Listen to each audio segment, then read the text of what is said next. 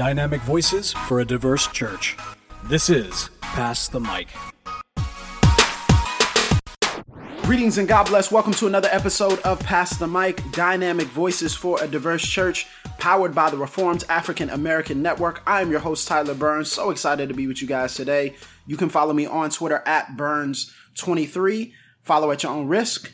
We're also glad to have with us, as always, the president of the Reformed African American Network, the doctor, the bishop, the apostle, Jemar Tisby. What's going on, brother? Definitely not apostle, um, nor bishop, uh, nor doctor Yeah, yet. for, for all of our theologically inclined friends, sorry. it was just a joke. I promise.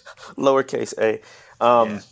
Yeah. no, I have no titles, which is kind of awkward. Like when I do speaking engagements and whatnot, I'm not a doctor or a reverend or anything like that. So they're like, "What? What should we call you? What should we call you?" I'm just, I, Yo, that's the worst, man. When they call you like minister or they call you like rev and and it's weird. Like some people just don't know what to say, so they're like, "Oh, Jemar Tisby." You're like, what? I ain't got no credentials, so see, but see, because here's the thing: they they list your bio, and your bio super long, and then all the all the places where you talked, all the places where you you've written, all the uh, you know incredible things that you've done, and then it's like, put your hands together for Jemar Tisby. yeah. I don't I don't mind it. I just feel I just feel I feel bad for the people announcing it. I'm I'm like I'm sorry. You're you're just it's gonna Bro, be I gotta short. see that. I gotta see that happen. I haven't seen you introduced in a while. I gotta see. Ah, it is what it is. It is what it is. so what's going on, man? How you doing? Uh, swamp man. My weeks like like like Tuesday, Wednesday, Thursday is when I have class, and so I'm just dead to the world basically, uh, unless it's in between times, like walking to class or, or eating lunch. So, uh, it's a it's it's it's a sprint every single week, but it, then again, it's a marathon because you know just when you get through the week, you got to start it all over. Um, Yeah. So so I'm glad we're recording this when we are the day I don't have class. Maybe you get a little bit better uh, mental power from me, but I'm enjoying it, man. I'm enjoying everything that I'm learning. Um, we'll get into that a little bit uh, with today's topic. Um, how are you doing, man? What's new? Man, it's been a um it's been a crazy couple of weeks and you know some of the stuff I've told you just offline, man, but it's been it's been just a crazy couple of weeks. Nothing, you know, like life threatening or, you know, people are going through much worse, but you know, trouble is trouble, man, and just kind of been pressed. Um, but the Lord has been faithful and the Lord has shown up in a lot of different ways. So been really leaning on um just the the goodness of God in this time, in this season. And also, man, 2016 has just been. Oh man, I mean, 2016 can just take a walk, man. It- it can 2016 take can, kick five seats. 2016 has been the year of the L, um, which is you know uh, social media jargon and language, urban slang, I guess, for just the, lo- the loss, man. So it's been it's been the the L. The Ellis year of of that I've seen in a in a minute, man. Just crazy stuff going on, but in the midst of that, man, it's it's just great as we'll talk about today to press into some things that encourage us and just to be able to say, even in the midst of this, there is joy, um, there is hope. You know, God is our refuge, man. And so I've been leaning and pressing into that. And I heard it's funny. I was listening to a message just last night. I couldn't sleep, and I was listening to a message by um, a guy who's it, the title of the message was "The Ministry of My Scars," and it was talking about the healing process of scars. Now, most of us want God to heal us immediately, heal us quickly. And he said something that was crazy. It rocked me. He said, you know, the reason why a lot of us still have scars is because when you're in the healing process, you have to stay close to the doctor. right? Like Uh-huh. like when you're in the healing process, you have to go back constantly go back to the doctor to get checked up. Constantly go back to the doctor so he can aid your healing. And it's crazy to think about, man, that even in the midst of of this, you know, where a lot of us are going through personal difficulty and then we see things on a national scale, man, the Christ has pulled us close, man. Thank Oh, God amen. that in in the time of trouble, he is our hiding place, man. So I just press into that, man. And um, yeah, I'm just the the podcast and especially the Pass the Mic Facebook group, whoo, has just been a light, um, an oasis in the desert, man, uh, for sure. That's good, man. That's good. Well, it's been a heavy, like you said, the year of the L in 2016. So we got a topic I hope will be encouraging. Yeah, so we're going to talk today about, you know, some of you guys heard us last year. We did, um, we started something that hopefully will become an annual tradition, which is our top five cultural artifacts of the year. Just five things, not necessarily just from the year 2015, which was last year, or not just from the year that in that that we're recording the episode, but it really can be anything that we've read, seen, listened to, heard, a person that we've interacted with um, a magazine or blog article, um, a Facebook video, anything that we've encountered that has just encouraged us that we just want to draw attention to. So I figured, man, since we're going through just this heavy time of fatigue and angst and pressure, wouldn't it be cool to just talk about five things that are just encouraging us in culture, five things that have gotten us through the year so far, 2016. Now, now obviously we know that we are we are only here by the grace of God. So the Bible is assumed. We may mention particular passages or, or or, what have you. The gospel is assumed. Christ is assumed. The church is assumed. Um, godly fellowship is assumed. But outside of that, just in the natural flow, seeing the evidences of God working in common grace, and then also seeing the evidences of creativity from our brothers and sisters in Christ to say, man, this is encouraging and this keeps me keeps me going. This has been just a, a, a bright spot in a dark year. So we got five things, no particular order. Um, in all of this, man, this is we're probably going to be saving. I know for me and probably for Jemar too. I'm going to save some things for the end of the year list, so I'm not going to mention them. And oh, some of these, may, yeah, so some of these may be repeats at the end of the year, but you know, okay, I'm kind of yeah. saving certain things, you know, I, I, guess I should say I'm saving my more controversial things for, for later, so I'll, I'll have a better okay. framework to to argue. Um, nah. but uh, but yeah, so just top five things. Jemar, you got any honorable mentions? Uh, any things that didn't make your five, but potentially you just wanted to shout out? Yeah, I uh, so writing, writing the the act of writing is an honorable mention for me because I haven't done much this year. Um, but whenever I do it, it's cathartic. Um, I think one of the things that I was empowering to me and could be empowering to others is one of my professors said, you know, and others have said it, but you don't you don't write to say what you think. A lot of times you write to figure out what you think. And ah, that's good. That that that was helpful to me because I'm like, oh, well, I gotta have a fully formed thought, idea, angle, whatever before I sit down to write. When the reality is, for me, most of the time, I have kind of a vague thought or or something that's that's on my mind, and then I sit down and I start typing, and that's when I figure out what I really think about it. So then that helps me just kind of maneuver and understand life. That's fresh, man. That's really good perspective. Yeah. Any other honorable mentions, or was writing your only one? Uh, it's right now. I'm sure as we get into it, I'll be like, "Oh yeah, but about that one." See, I feel that I got like four honorable mentions, right? So, See, okay, all right, okay, and then and then a couple of them have like a couple of you know different things under that category. So, I'll just start from the top. Just just four quick things overall. Um, an album by the Dream Junkies. It's called Good Religion. Um, so if you like West Coast hip hop, I'm particularly a fan of you know creative lyricism, classic sounds. Um, this album is for you. It's by three Christian brothers, John Gibbs, Ruslan, and Beleaf. Um, so it's West Coast themed album. Very fresh, man. It's accompanied so much of my drives, and in the beautiful Florida weather, it's been particularly apropos for some of the the scenery. So that's been cool. Um, also, man, want to give a shout out to Twitter, man. Twitter's been encouraging, bro. Like particularly certain timelines. And I I know you're here, so I'm not trying to flatter you, but still, your timeline, Jemar Tisby, has been a source of encouragement. You've oh. given me a oh. lot to think about, a lot to to marinate on. Also, want to shout out a friend of the show, Ekemini Uwan. Her timeline at yep, sister yep. underscore theology is fresh. It is hard hitting. It's in your face. It's gospel centered, the, um, theology saturated. It's just really encouraging. Um, also want to shout out my brother Wes Pendleton. Um, I don't really know him personally, but he is hilarious and his gifts people are like man where do you get your gifts your memes and your pictures from wes pendleton ah. so so wes p man so uh, he's at wes pen underscore 215 so especially when basketball season comes around he's the go-to for basketball, the go-to. Christian brother for basketball. Um, and there's some others, you know, I could just go on and, and keep mentioning them, but but your timeline is so important. I also want to throw out there in my third category is books. So a couple of books I've been reading that have been encouraging to me.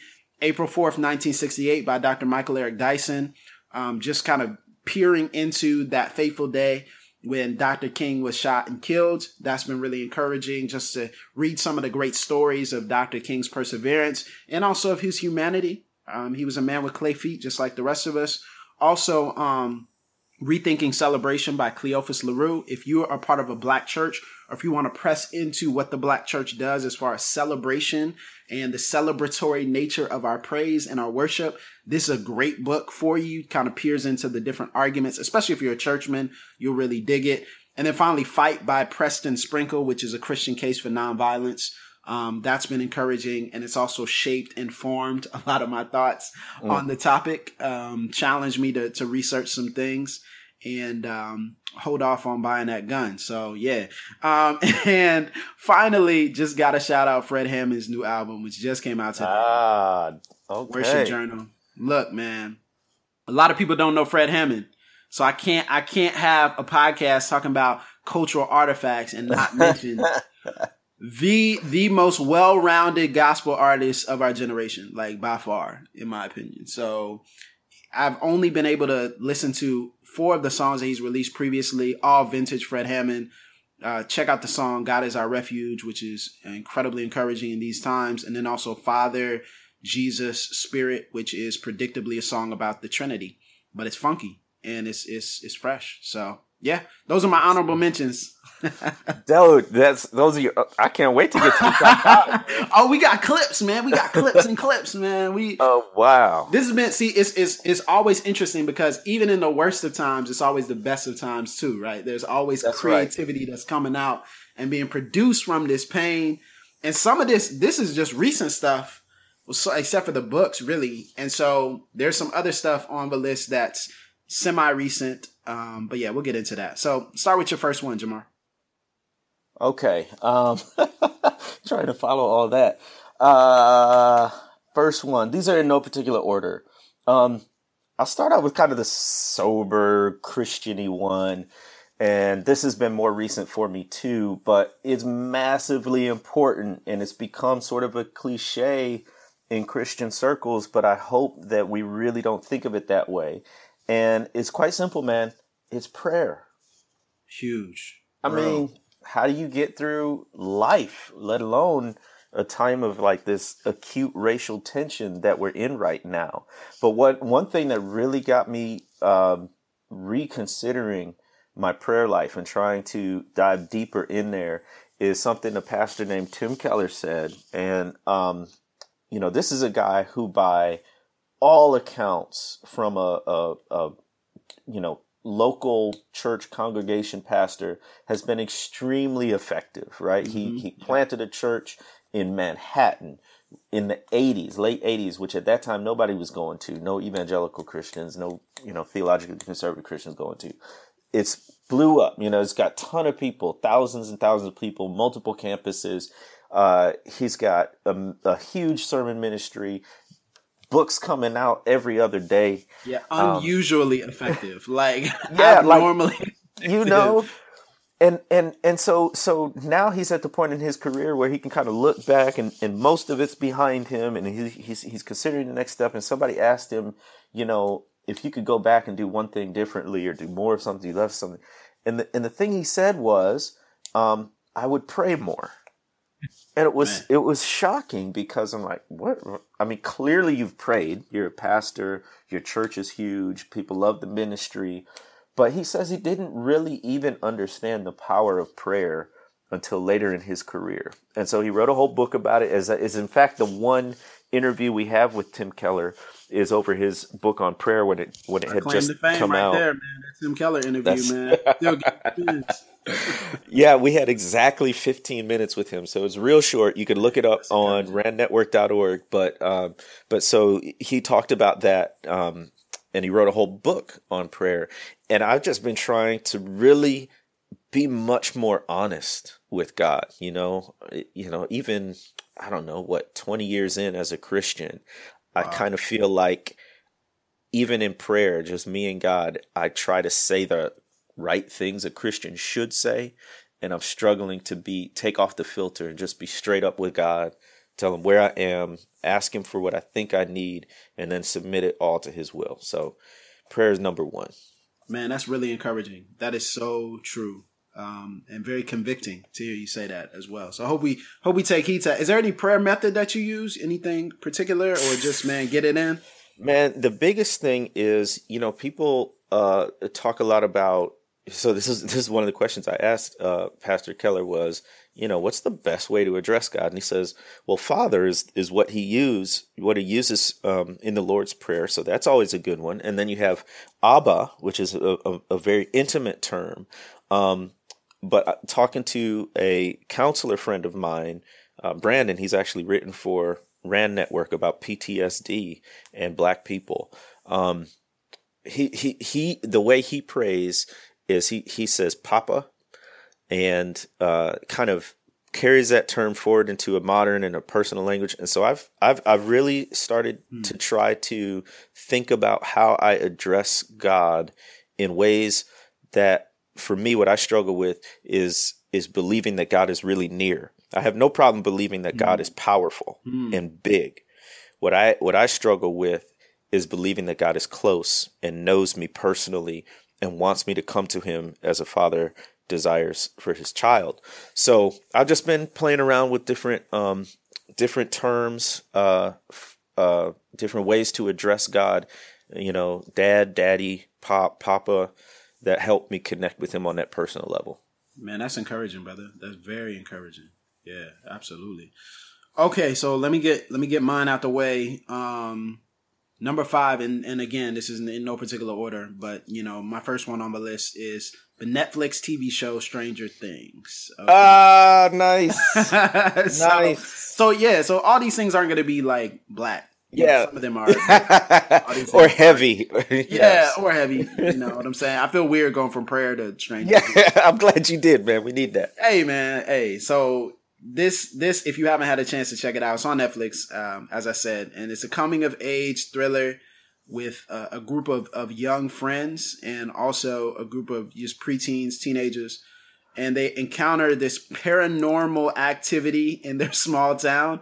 Um, there's a lot of horror in this. There's a lot of suspense, um, but the characters for me are just so worth it, man. The characters and the passion. There's a lot of humor. There's this ups and downs of friendship and complexity there. There's uh, mother son relationships, son uh, mother relationships. There's influences mainly. I mean, there's really not a lot of great fathers in this, which is yeah. odd. But there's um, a strong male character, the sheriff. Yeah, he's a he's a male character, but yeah, so there is sort of the. Fa- I don't want to I don't want to ruin it, but there is yeah, sort yeah, of like a fatherhood tinge to it.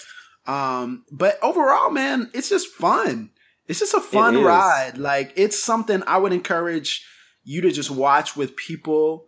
It's definitely not like this solo show. Like when I was watching the Netflix show Making a Murderer um, last year, um, that was like very intense, and it was a documentary, and it was you know it was something that that swept throughout the nation, but it was very it's not it didn't lend itself for you to watch it with other people you know? Stranger things you gotta have fun with it. I mean there's a lot of great characters there's a lot of supernatural elements to it.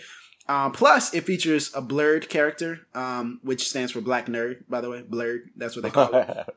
Um, his name is lucas on the show. He's everything i would have wanted to be at his age but i just wasn't that cool. Um, he is cool man. He's cool. He's intense but he's cool you know? It's kind of like young angry black man um, but it, which which again, I don't want to give it away. But he's he's he's cool though. He's he's a cool kid. Uh I'm glad you said that, man. I'll be honest with you. I did not want to jump on the bandwagon. So for the longest, I avoided that show. I'm like, there's no way it can be that good. Yeah. If this many people are saying it's that good. Right. Right. right. So So finally, one day I broke down. I'm like, all right, let me check this out. Let me watch the first episode. So like nine episodes later, look, man, look, man, it so was good. everything, man. It was good. That's that that those op- that opening um musical theme is killer. Man, it's it's so vintage 80s man and it's got so many so many nostalgic elements and you know that yes it takes place in the 1980s right yeah it's so fresh man and so it's a lot of things so as a period piece like it's a lot of things that kind of harken back to just 80s the way they did things in the 80s and the music and the games that were played and the the fashion everything it's just really cool man so yes. that's that's my that's my number five. Lighten it up a little bit. Stranger Things. Again, listen, it's it's horror. I'm not really a horror guy, but it's good, man. It's just worth it. Yeah, it's not like like like you know. I don't think. Bro, that joint's scary, man. I don't, I don't know what you talking about, man. lights on. Left some lights on in the closet for a minute. sure. You know. Okay. Okay. Um. Next up for me is kind of along those lines.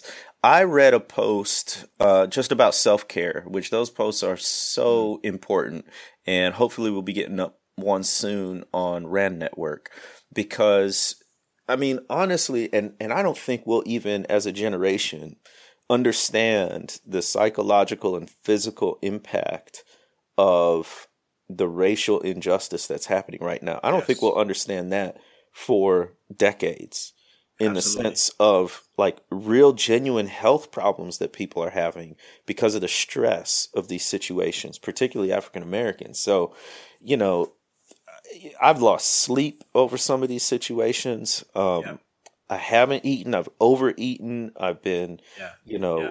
Just in melancholy all this stuff takes a toll on you so you got to do something and, and, one of these uh, articles i read said laughter and humor was some of the best medicine, right? It's age old yes, advice, but I wasn't being intentional about it. So typically, at least a couple times a week, I will set out 15, 20, 30 minutes just to laugh.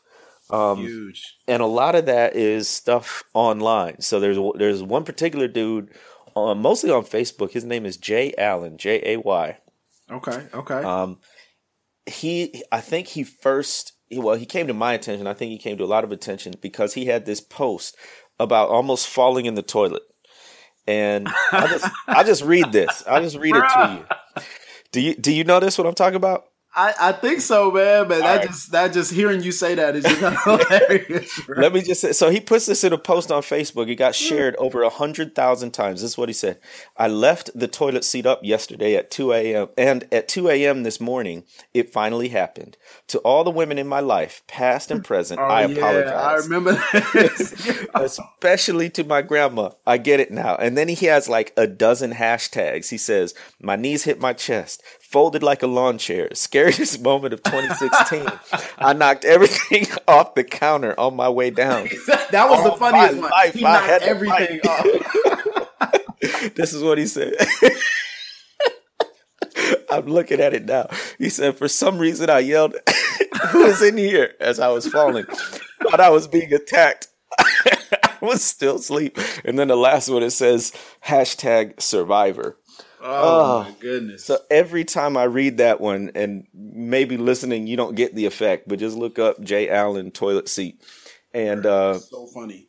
Yeah, and so his whole timeline is like that. But I'll go, I'll look for gifts, I'll look for memes, and uh, it gets me through, man. It totally changes your your your mood and your attitude. So that has been a massive, massively important survival technique for me in this year of L's. in the year of L, the year of the L. nah, it's huge, man. Just getting around, just laughing. Yes, uh, man. Like it was funny. My wife and I, we when we were uh, on the night of the recent presidential debate, which I heard was a disaster. Um, we, that we, could be humorous from a certain perspective, right, or, or tragic. Be, you know, it's like humorous, and it looks like a humorous tragedy, like you're saying. Exactly. Um, and so we just made the intentional decision, like we're not going to watch the debate. Um, you know, we'll watch it later. We're in a better frame of mind, but it had been a stressful day, so we just cut our phones off and we put on just this this funny movie. Um, or it was it was wasn't really necessarily like a, a comedy per se, but it was just you know kind of like a kids type movie or teenage movie, and we just put that on, man, and and it was sort of had some musical elements, so we were singing and and laughing and dancing, and it's just like yo, that's sometimes you just gotta get away from that stuff and just Unplug, laugh, man. Yes, yes, yes, We're so serious, and and man, sometimes that's just that's all it takes, man. That's, that's good. Okay, so my next one, um, I said everything wasn't gonna be black. I didn't say, you know, none of it. none of it would be black. but anyway, um, so it's Black Panther, the comic book series um, by Ta-Nehisi Coates. So I have to put something in that represents comic books. And so I thought about the Black Panther appearance in Civil War. I thought about mm. Luke Cage, which is a Netflix show that just came out. But I chose Black Panther because not really because it's my favorite comic book ever, because it's not. I mean, Ta-Nehisi Coates, who's a phenomenal nonfiction writer and blog writer, he's still emerging, still trying to find his voice as a comic book writer. And it's really good, don't get me wrong, but it's not superior yet. Like he's still got to get some more under his belt. But I picked it because it advances the Black Panther legend, I think, further than any other run. And it kind of brings it into 2016. So for most people, the definitive Black Panther run of comics was written by Christopher Priest or Christopher J. Priest, or just Priest as he's called sometimes who was actually ironically he was a, he's a Baptist minister, um, which is ironic. But mm. his run was was really deep and, and it's classic. But for some people, that's so it's so deep it's inaccessible. And so what I love about Ta-Nehisi Coates is he kind of brings it into 2016 and still has some of that internal conflict of T'Challa in Wakanda. Mm. But it has like a healthy angst, healthy emotional vulnerability that I think for us, particularly right now, is powerful and empowering and cathartic. Just to see this mountain of a man, the, the richest superhero in comic book history, who has all these superpowers and has a country of insane technological advancement that's never been conquered, um, but has been invaded, but they they were able to fight him back. But to see all these things that he's he has still, and yet he's still like struggling to measure up, still struggling to take time away for himself, still struggling to to fight back evil. So I hope that the 2018 Black Panther movie involves this sort of complexity and this sort of internal honesty because as I've said before, the big fight in the 60s in the in the original what we call the civil rights movement, which is as you mentioned last episode, has been a movement forever, right? But the the civil rights movement in the 60s and the 50s and 60s, the big fight was for dignity and I think that's that's still our fight in some ways, but now our fight is is kind of more so on the complexity side. Right. So we're in back then we were fighting for people to acknowledge, recognize our dignity. Now we're fighting for people to acknowledge, recognize our complexity. That yes, we are not just image bearers. Yes, we don't just have dignity, but we're also have the right to be complex. So we have the right to be who we are, who God has made us to be and that doesn't obviously there's there's a standard and there's implications there but we still have the right to be complex emotional loud exuberant human beings you know which is a part of dignity but it's something that's sometimes hard for people to grasp. Like we're not going to be what you think we're going to be. So i think that's really good and i think coates is pushing that idea and i'm, I'm here for that man. So yeah black that's, panther so far wow. it's been a good been a good run that's good, man. And I know you and Beau have been talking about this Luke Cage uh, Netflix series, just sort of along yes. the comic book lines. And I'm I'm sort of torn. Like like like I want to pull the president card and be like, I'm gonna get in on this conversation too. Ahead, but no, at the same time, I'm, I maybe I maybe just want to let the experts talk. Uh, man, we ain't no expert. You black, right, Jemar? Jemar, you black. Look, so come on, man. Get clearly, clearly, I could talk about any issue pertaining to race and black people. Um, yeah, yeah, yeah on, that's bro. that's a little tweet rant that that we can do. Um, that's good. What's your number three, Jamar? Uh, I think I will lump this in. It's it's a one big heading with a couple subfields, but the big heading is community. Um, hmm. That has become important to me in a different way than ever before. So I haven't always been at churches that were fantastic in terms of preaching or, or community connection. In recent years, I have. And so having a spiritual community has been incredibly uplifting and encouraging, especially when you can remember a time when you didn't have that. Huge. But the community I'm talking about is a spiritual community that is also concerned about racial justice. Yes. That for oh, me. Oh man. Oh come on, preach, man. preach on this, Jemar. Give us three points on this. I don't know about three points, but I can say it has connected me with people on a deeper level than even just like hearing a sermon together and, and saying mm-hmm. amen, right? Um, because this community of folks shares not only my love for the Lord, but my concern for neighbor. And that's not always the case. So it's been folks, both black and white, um, younger, older folks who have mentored me, but it is everything to be able to send a text to somebody like you, Tyler, or you mentioned Ekemini, there's others. Um, it's everything to be able to to gather occasionally with people in person and talk about yeah. this and process what's been going on in our world. Um, to me, it makes me feel heard. Uh, makes me feel less isolated, and uh, I can I can it's iron sharpening iron, you know? Yes. So we're all trying to figure this out as we go. There's nobody out there who knows all the answers to our current situation in terms of uh, racial in, and other forms of injustice. Anybody out there who claims they do is mistaken. So a lot of times I'll go to you guys and um, I'll just say, hey, how does this thought sound?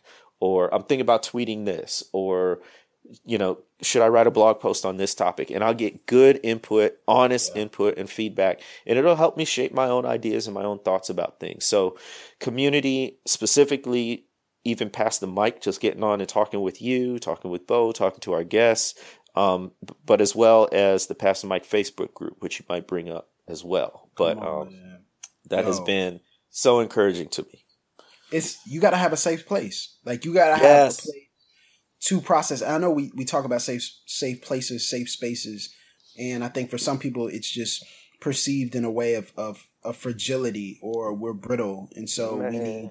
But it's not. It's not that. It's just a place to to be human and a place for to be fully known and fully embraced. Like the human plight is to be fully known and fully loved, right? Like, and I think that is one thing that especially in our church circles we find difficult when we start talking about racial justice is because we find out that it's a lonely road and the christian walk in and of itself is a narrow road but then it seems like the road gets narrower at certain yeah. parts you know so so i think for, for a lot of people finding friends and finding um, just camaraderie that yes. fully embraces who you are is is tough, man. And one thing we hear about a lot um, through the through the Facebook group or just in conversation is white brothers and sisters who are like, I'm in the middle of a white church. I'm trying to talk to my pastor. I'm trying to talk to our church leaders. I'm trying to talk to my friends, and they're not hearing it.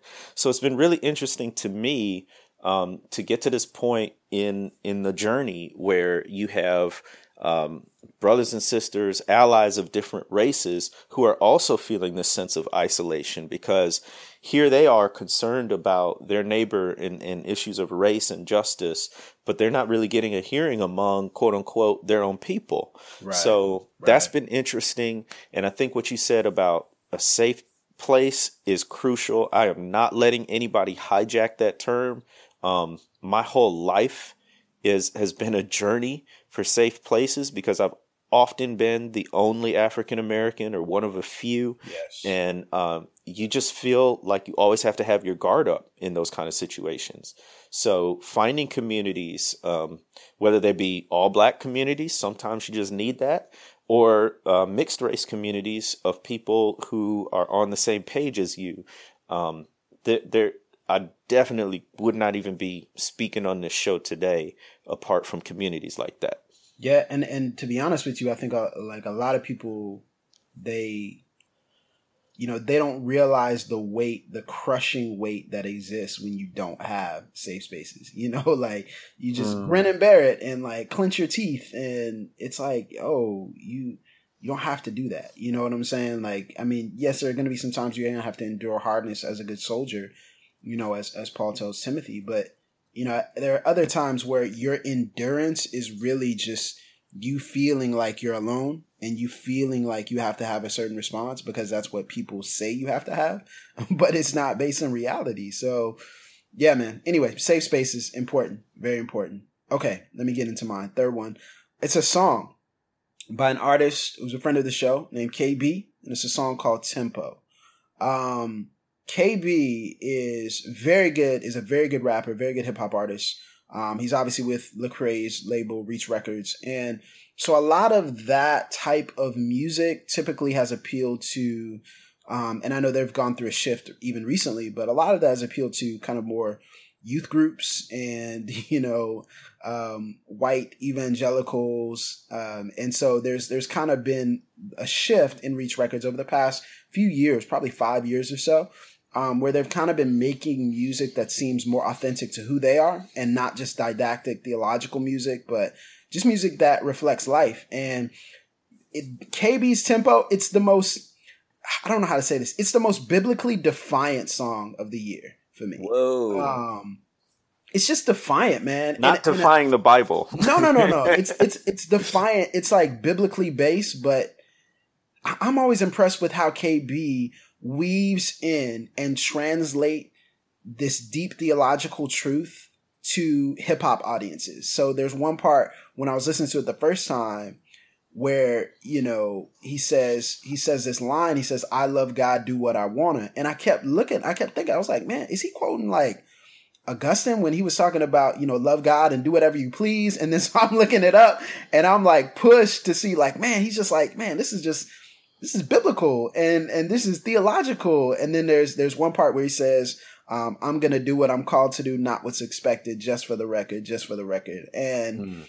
man, it's man, it's just such an encouraging song. It's the anthem for That's the year. get hype song, like yeah, yes. it is. It blows me away, and so I play it at, at absurd levels in my car on a regular basis. And it's it's a song that typically starts my day, gets me gets me amped, gets me hyped. But uh, yeah, shout out to KB for the song Tempo. He did a Tempo tour, and I was able to go and peep it with um, our youth group, which was was encouraging. So shout out nice. to KB for that. Nice. Well, I'm gonna throw a song in there too. Um, it's a much more, I think, somber, reflective kind of thing. It's less about going out and more about um, not not not turning inward, but but it's more about uh, explaining something to okay. to a world that doesn't understand. And this is an old song, relatively speaking, probably I'd say what two years old. oh, okay, that's not. I was thinking you were taking it back to Curtis Mayfield and uh, Hathaway. You know this generation, this instant generation. it's old to them. Um, no, it's called. It's a song called "Could Have Been Me" by Trip Lee. Okay, dope, dope. so yeah. they they both on the same um, record label, uh, Reach Records, Trip Lee and KB. And I play this song "Could Have Been Me" in at least two different presentations that I do. And it is an extremely helpful song publicly for helping folks in the majority understand the burden that black people feel when they see these horribly tragic videos of men and women dying on camera. Yeah. And and and here's the thing. Here's the thing that's so scary about being a black person in America. Death can come in the most mundane of circumstances. Yeah. We have seen death come to people in Walmart, to children in the park, to folks pulled over in a routine mm-hmm. traffic stop. Uh, you name it. It's just like it. It's not like you're just, you're robbing a bank and in the middle of it something happens. Yep.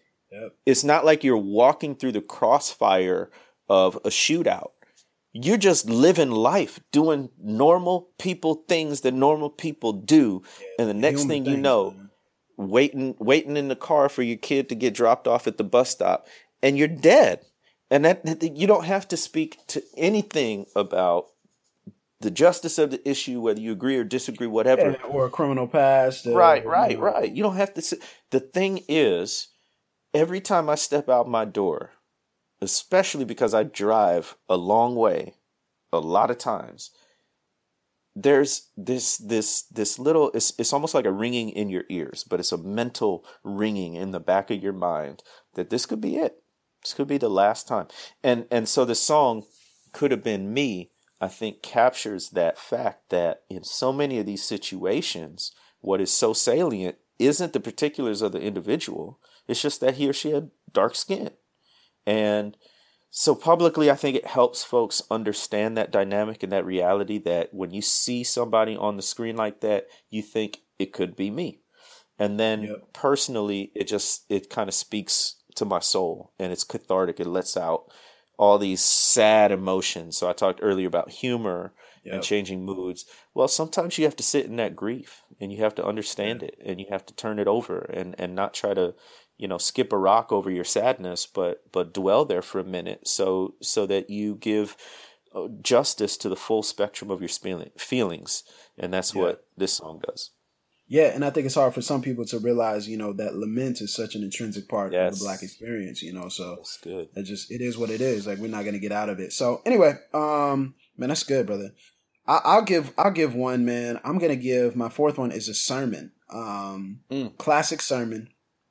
Um, it's called A Wide View Through a Narrow Window. Um, it's by Dr. Gardner Taylor, um, who since passed on, passed away. And um, I probably mentioned it before on the show once before, um, or in the in the Pass the Mic group. But it was a sermon that was delivered um, on YouTube. It's it's called "I Know My Redeemer Lives." It's got part one and part two on YouTube, and it was delivered at the uh, L.K. Williams Ministers Institute at the uh, now defunct Bishop College um, in Texas. And Bishop College was kind of this hotbed for producing qualified, capable, Christ centered, you know, black ministers and African American pastors. And so, Dr. Taylor, man, if you're not familiar with Dr. Taylor, look, he's widely known as one of the greatest preachers in the 20th century. Not greatest black preachers, like the greatest preachers. Like some people call him the dean of preaching. So Mm.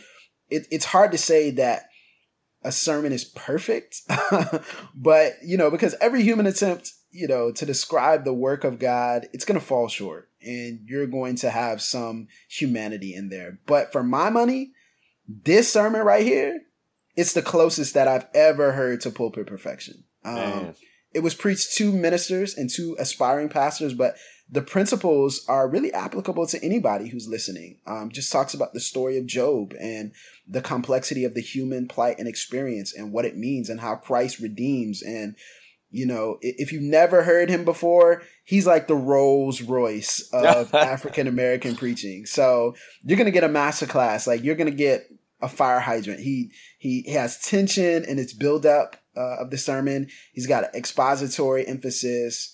Um, he uses what what Dr. Robert Smith calls an economy of words. So he's very careful with his words. He's very eloquent, um, but he has the emotion as well, not just in in his in his closing, which is amazing. It's dramatic. It's powerful, but also in the way that he exalts Christ. So you're gonna get that emotion, and there's social awareness mixed in. So I, it's funny. I listen to the sermon every day, um, every every every week, and every day that I'm going to preach anywhere, speak anywhere. I listen to the sermon. I find a way to fit it in um, on a drive or whatever, and um, it's just so encouraging and inspiring. And ah, man, it lifts you at the end. It gives me the same feeling every single time I hear it. So I probably heard it hundreds of times, but it gives me that same feeling. So Okay. on YouTube, you can look it up. What'd you say?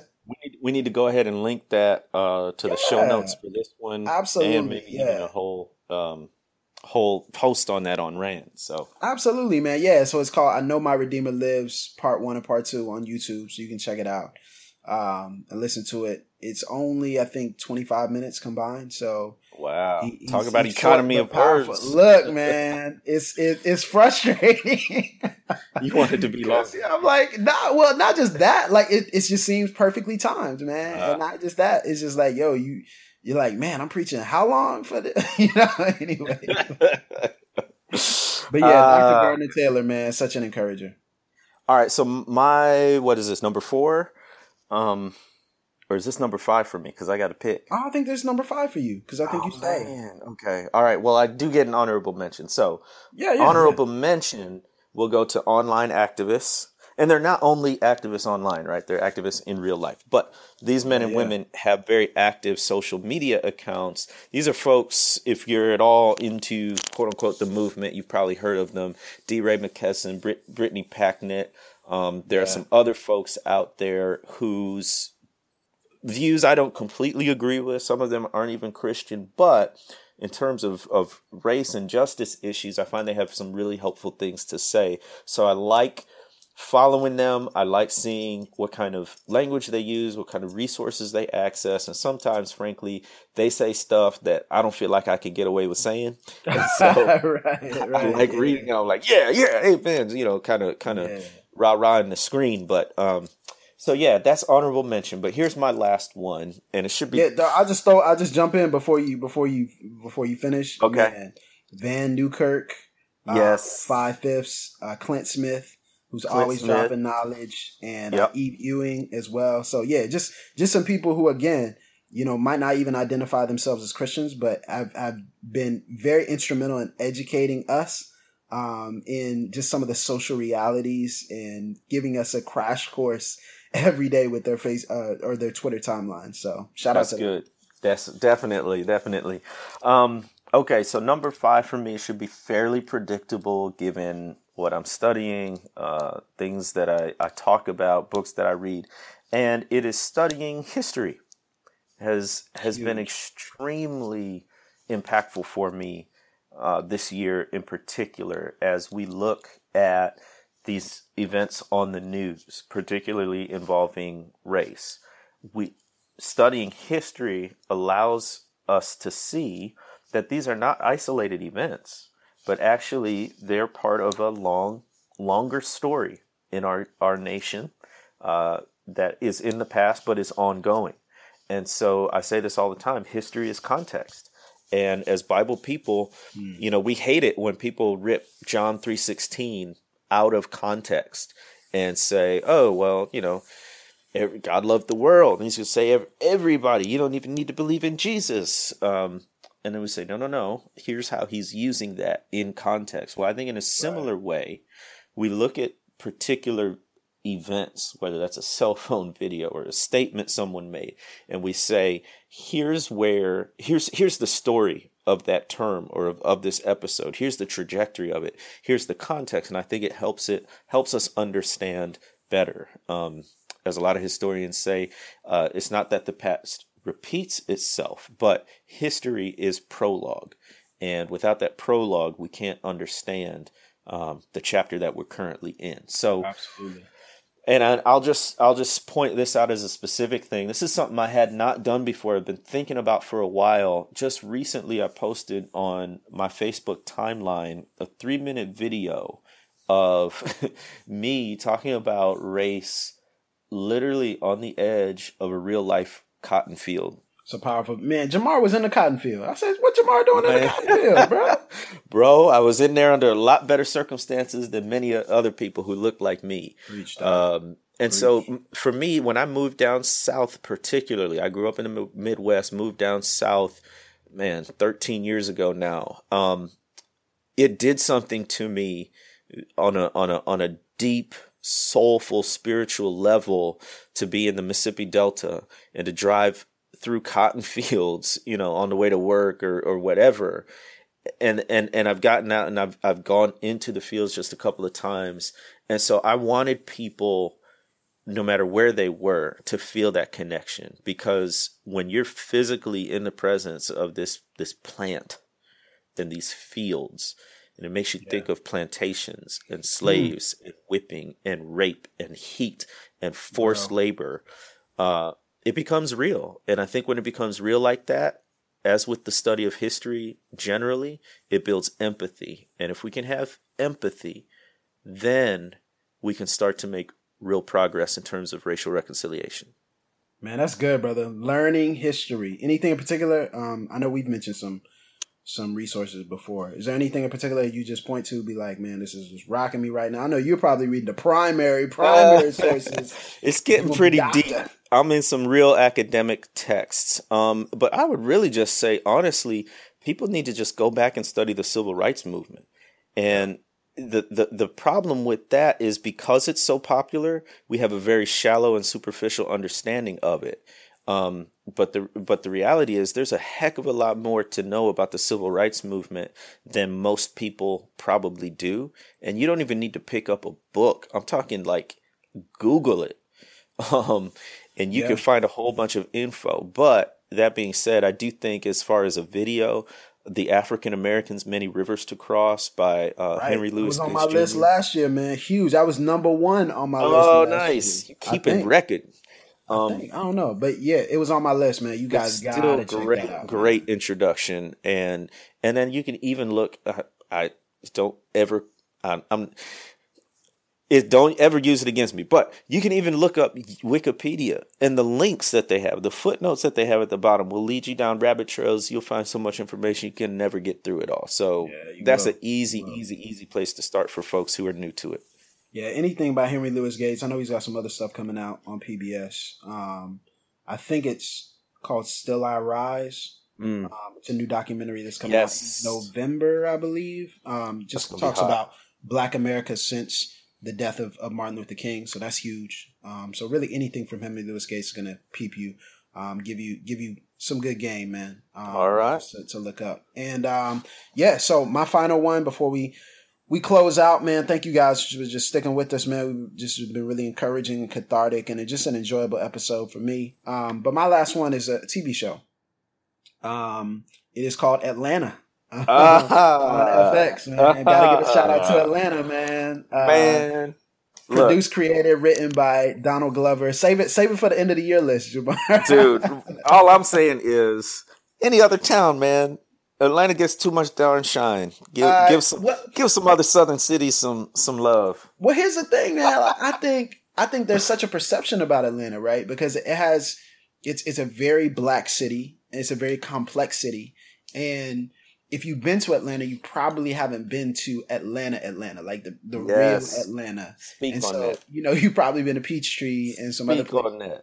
And the Coke Museum, but you haven't really been to like Atlanta, Atlanta. And so you know when you when you see the heart of atlanta it kind of changes your view of like the touristy part of atlanta and um it's hooked man i'm not it, it, has got me hooked like this show I, i'm not a comedy guy typically um, I, I, try to watch serious, life changing dramas. um, but man, this this whole like, like, what you're talking about, this whole period has just taught me so much about humor. So it, this this show encompasses the unique swag and the unique essence of like Atlanta hip hop culture. And it, it just embodies all of that. And it's it's so brilliantly written that man it's it's covered so far and it's only been four episodes but it's covered so far relationships and the tensions there mental health issues the criminal justice system perceptions of overall criminality um, poverty, family, sexuality, pursuing dreams, just all this all in one. And it's at, at, at always, there's always one part of the show that makes me laugh out loud. And that's hard to do. Like I'm just watching the show and just, I just spontaneously start laughing. Like that's very hard to do for me. But this is, man, it always gets me at least once. And there's this one crazy scene. I think it's in episode three. I'm not going to give anything away, but it's a scene of a date that he goes on, and it it was so reminiscent of every date I went on in my college years. I was like, yo, you what was smooth as butter. No, it was not. It was trash, man. Like, and I was like, yo, it was.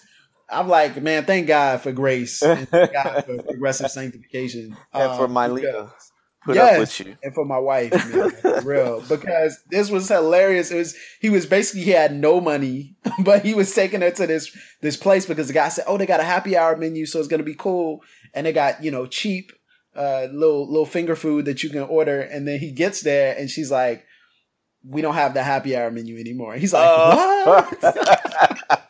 I saw and that. then his girl is is is she she's ordering like market fresh stuff and Oh, all this, man. and so he's like, "Yo, it's gonna hilarious." So, oh man, it's Um, hilarious. So, Well, yeah. to, to And supplement it's smart, one's though, man. It's smart. It is extremely intelligent. Donald Glover is ridiculously talented. That brother, is there anything he can't do uh, as far as entertainment? It's crazy. Um, but to round out somebody's knowledge about Atlanta, because you were talking about the real Atlanta, there's a book called White Flight Atlanta and the Making of Modern Conservatism by Kevin M. Kruse, K R U S E. He's a mm. professor at Princeton. And that is super interesting. It's basically, it gives you a little bit of insight. I mean, obviously, it's talking about conservatism mostly, but it gives you a little bit of insight as to how Atlanta ended up as ch- such a chocolate city with a very high number, comparatively speaking, of middle class and affluent blacks. So that's just a little bit of supplemental reading as you as you watch Atlanta on FX. Man, that's encouraging, man. Yo, this has been such a fun episode, such a necessary episode. So necessary. Listen, I want you guys. I want to hear what you guys. What's getting you through 2016, man? Yes. What's, what's pushing you through? What are what are just some things? Maybe silly things. Maybe people. Um, it may be just you know going to the park with your kids, going to get ice cream, whatever it may be. Just drop us a line, man. Tweet us with your top five uh, things. You can actually tweet us with a hashtag, Pass the Mic Top Five or something like that, and just give us a couple of your things and um, or PTM Top Five. Let's make it let's make it simpler. So Yeah. PTM Top Five because it's only 140 characters for us on Twitter. So tweet us at the Pass Mic um, Twitter account, which is at underscore Pass the Mic. You can also tweet me at Burns23, Jemar at Jemar Tisby. Listen, it is always helpful for us if you rate and review us on iTunes, also on the Satchel app as well, which is the only place for us to listen to podcasts. Um, it's not the only place you can listen to podcasts, but it is our only choice because it is started by our producer Beau York. So you Yes. want to download that. It's an excellent app. Um, also rate, rate and review us. Like I was saying, man, leave us some, we've been receiving some great reviews about previous episodes. Um, you can also follow the, the website at RAAN Network. If you have any writing talent, if you have anything you feel like you want to say, write it out, man. Send it to us, info at raanetwork.org, and we'll definitely talk with you there.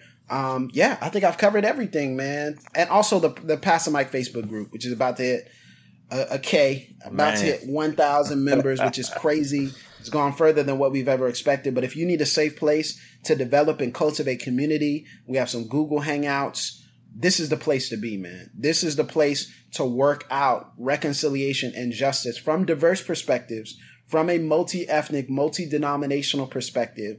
Uh, and multi-generational perspective that's really going to encourage you so you're gonna you're gonna find some people there i firmly believe that if you follow them and then get to know them offline will become lifelong friends just from the passing for my real, Facebook man, group. for So, real. Because we did a meetup in um, in St. Louis just uh, during the LDR weekend over Labor Day. absolutely so look us up pass the mic on facebook thank you guys for joining us man again this was just i can't say enough about this episode it's really encouraging for me hope it encouraged you and we'll see you soon on the next pass the mic